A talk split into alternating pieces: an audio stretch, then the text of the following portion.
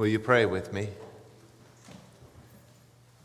Gracious God, may the words of my mouth and the meditation of all our hearts together be acceptable in your sight through Christ Jesus, our rock and our Redeemer. Amen. Amen. Shalom. It's a word that has such richness and meaning in the lives of God's people. We loosely translate the word as peace, but it means so much more than that. In our generation, lack of conflict, lack of apprehension, we treat this as though it's peace. When we can make the bad things cease for a little while, we treat that as though it's somehow peace. But shalom is much more than that. Shalom is a word that is meant to describe the rightness of everything,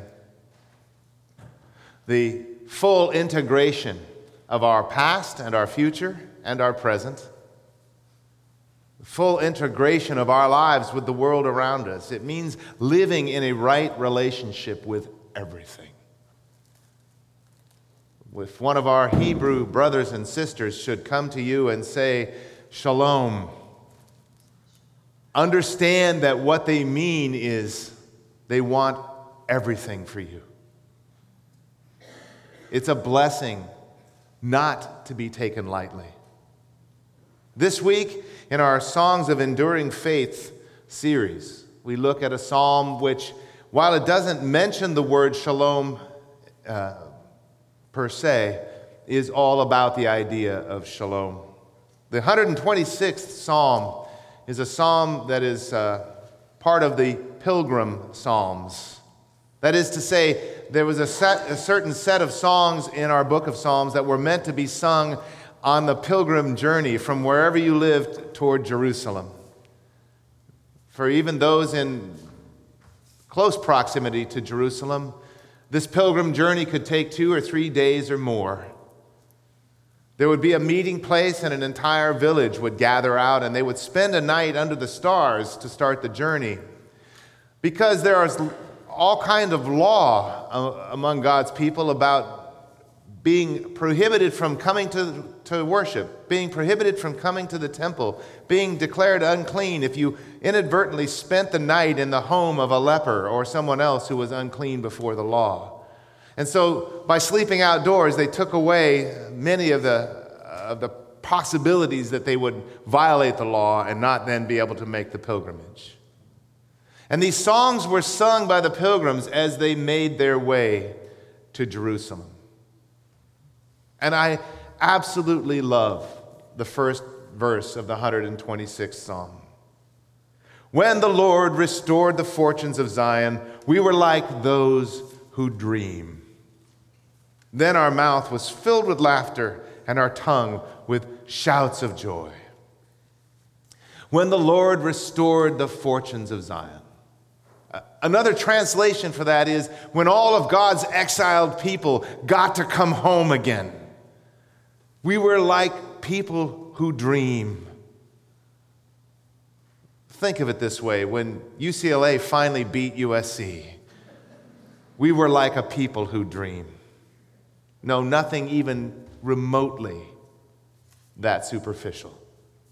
We're talking about the full restoration of a life that had once been lost. Exiled people coming home.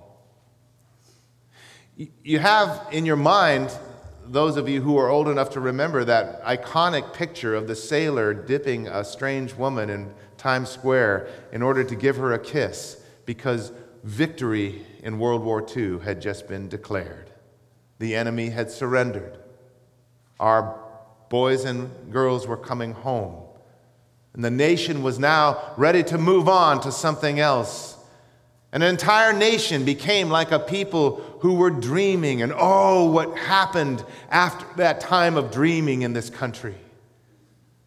We had invented all kinds of new things in order to meet the demands of a brand new war, unlike any other war there had been.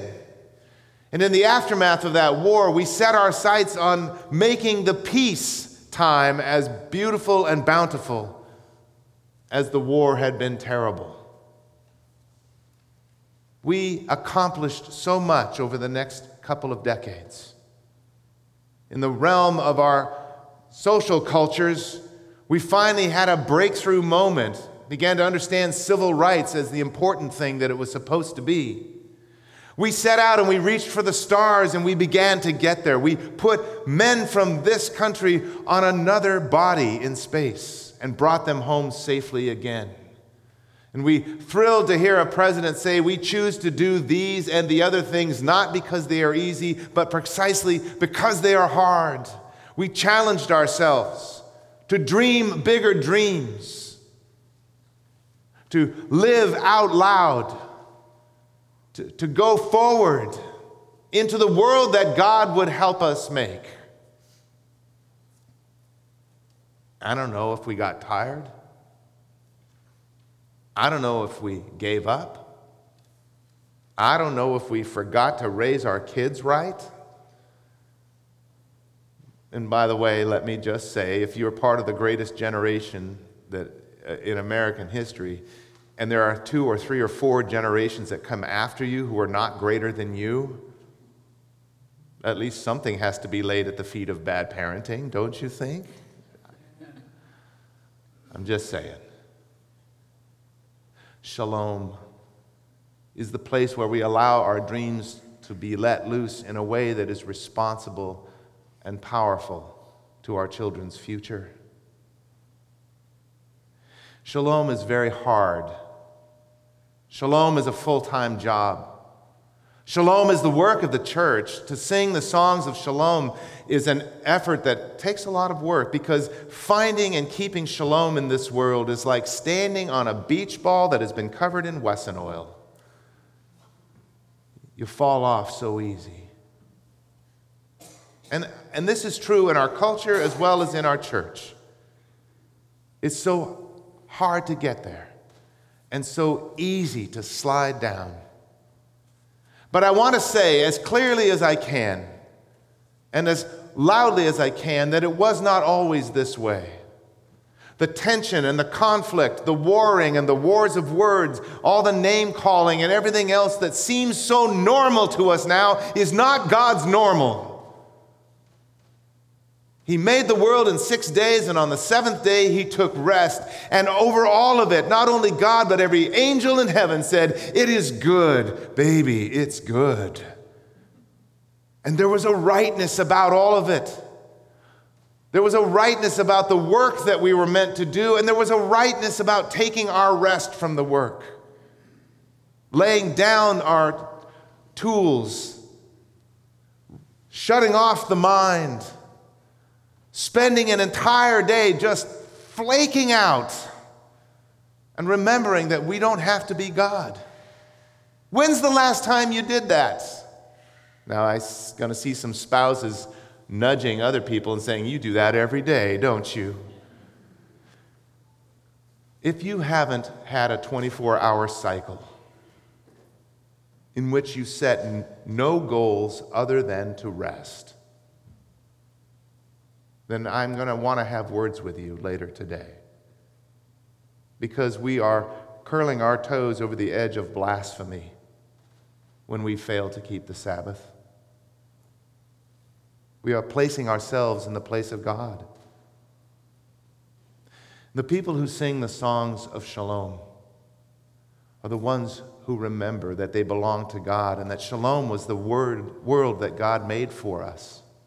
We're his creatures and He takes delight in us. You're His creatures.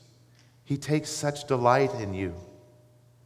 And even after Adam and Eve made the fatal mistake of talking to a talking snake, and by the way, if you ever come across a serpent that knows how to speak, may I say in the name of Jesus that the best I can recommend is that you go the other way as quickly as you can.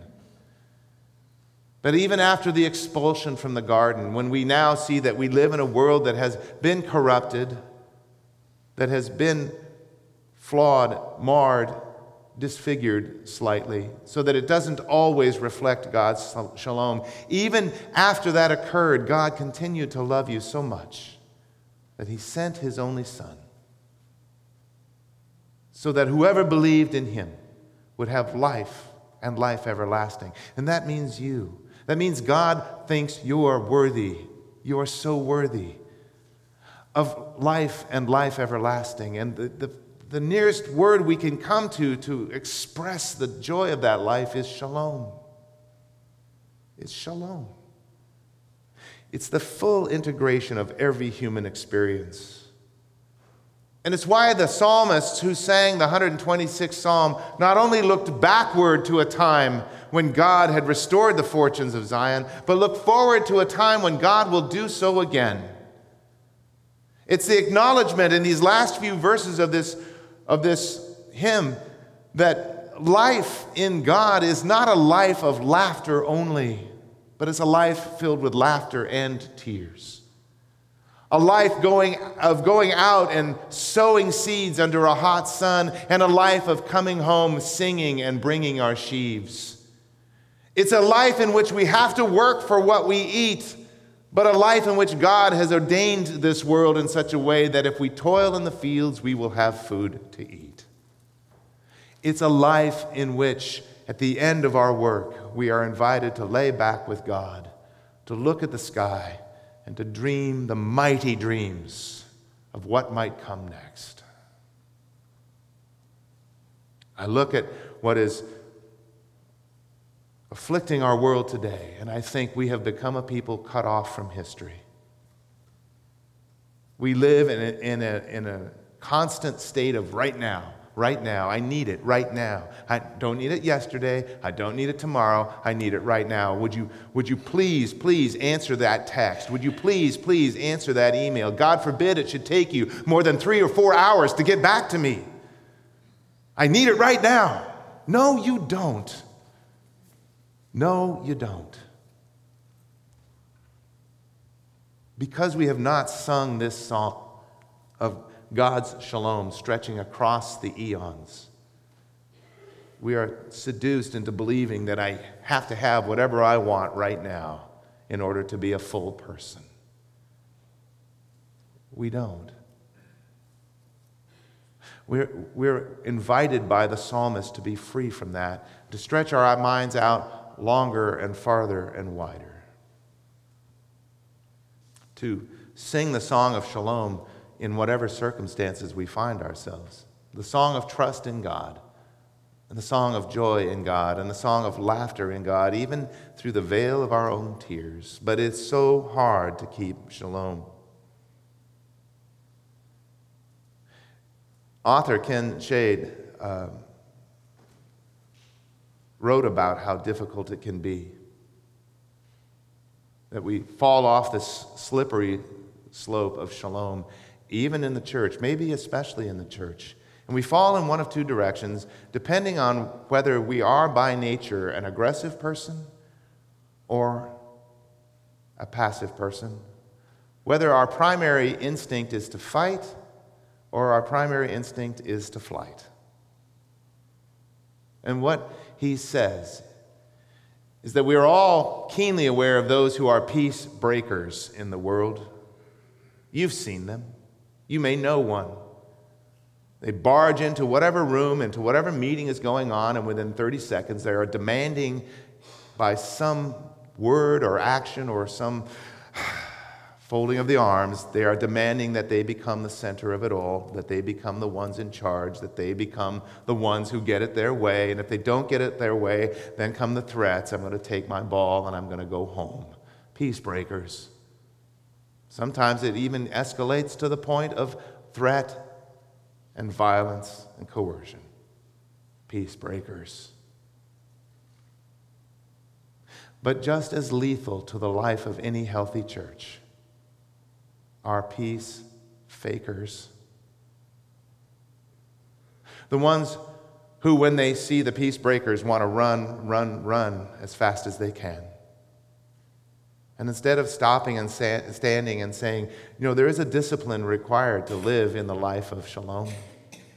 There are things that God has given us to do that keep us healthy, that keep our minds in the right place and our bodies disciplined and our souls and spirits lifted up and buoyed. And instead of saying, Excuse me, all you peace breakers, but this is not how we live in community, instead, instead they stop for a minute and they smile and they say yes and they agree and they're so nice. They're so nice. They're, oh, you look great today. And then you turn your back and they say, oh my God, did you see what they were wearing? And whatever they are feeling in their heart never rises to the surface of coming out and being said out loud. Scott Peck, that incredible author, writes about what it means to live in true community. And he said, How many of us spend our entire lives, and instead of living in true community, we live in pseudo community. The people who created the Serendipity Bible study picked up on that idea, and they talked about the life cycle of churches and groups and anybody who gathers together. They come together in the forming stage, and almost immediately there comes after that a storming stage. Anybody ever had one of those? And that's where most people give up. Let us have a pseudo community. Let's all agree to be nice. After 15 years of being a consultant and an evangelist in the church, one of the most lethal expressions I can find for a church to describe itself is that we're the friendliest church in town. Most of the time, the red flags go off in my mind because friendly will only get you to pseudo community. There is this as Bill Hybels puts it, tunnel of chaos between pseudo community and authentic community. Forming, storming, and then a time of norming in which everybody present begins to decide what the new normal is going to be. If we're all going to be in the church together, what does the new normal look like? And everybody gets a say in that. And when we have finished that, then comes the transforming time. From forming to storming to norming to transforming. That's one way of saying it. Another is to say that when we're going to come to shalom, with one another and with God's creation. We have to work through our conflicts instead of avoiding them. We have to move through these moments instead of fearing them. We have to gently love our way through them instead of dominating them so that everyone can have a chance to participate. Even those who have yet to be born, even those who have yet to be born. The great essayist Wendell Berry says there are two economies in which we live. There's the economy of whatever company we have started or whatever stockholders we have, of running a good, healthy bottom line, of making sure that my household budget stays within limits, and, and attending to all the things that are of interest and importance to me. That's the one economy. But the second economy is the economy of those who sing the song of shalom. It's the one that remembers that if I keep going at the way I'm going, if we kept doing this for another hundred years, there might not be a world left for the ones who come after. It's the economy that sees where my personal economy fits into the grand scheme of things. It's the economy that remembers that I am not the only generation to be alive on the earth, and there were those who came before who dreamed when God restored their fortunes, and there are those who are going to come after who go out in tears, sowing, and come home singing songs of laughter and joy as they are bringing in their sheaves. Brothers and sisters, we inherit the legacy of 150 years of God's grace in this very space. Let us resolve today to be singers of the songs of shalom. Let us resolve to be second economy people. Let us resolve to stay on top of the beach ball by every which way that we can and neither break the peace nor fake the peace. But remember that Jesus' incarnation itself is the reminder to all of us that faith takes legs, that faith weeps, that faith welcomes, that faith forgives, that faith exhorts that faith admonishes, that faith endures, that faith loves and loves and loves again because we are so well loved. Breakthrough. Break through the fears, break through the anxiety, break through all the stuff that has your mind racing 100 miles an hour. Break through to the other side and realize that simply getting rid of the negatives in our life only brings us halfway home. But we need to add what God is doing to bless us in order to sing the songs of shalom. Amen.